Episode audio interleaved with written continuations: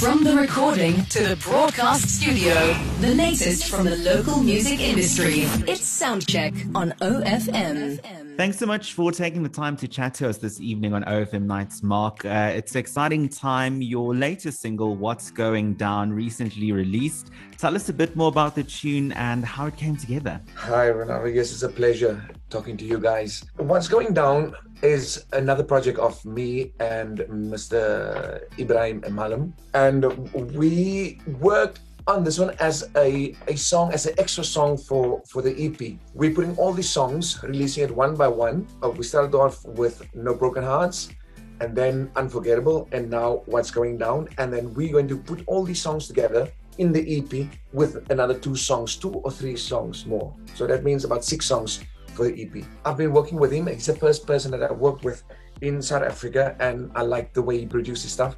So that's why I stick to him. And when it comes to your collaborators and collaborating, what's the criteria or how do you actually go about finding people that you gel with and that you know can uh, realize your your idea or your concept? The thing with with Ibrahim is that I know Jarrod Ricketts, mm. and I asked him um, who worked on his his album because I liked what what was happening with it and the type of music that they were doing. And so he gave me the the information of, of Ibrahim and I contacted him and I asked him, listen here, could you do this type of music for me? But the criteria I gave to him was it needs to be something that brings in the new the music of the 90s with a new flavor or my style of music in it and mine is always a little bit of soul and a little bit of um, jazz influence in the music. And he came up with, with these songs for me. We'll talk a bit more about the EP that you mentioned. When it comes to music and live performances, we all know the last year and a bit has been extremely difficult and suffocating, I can even say,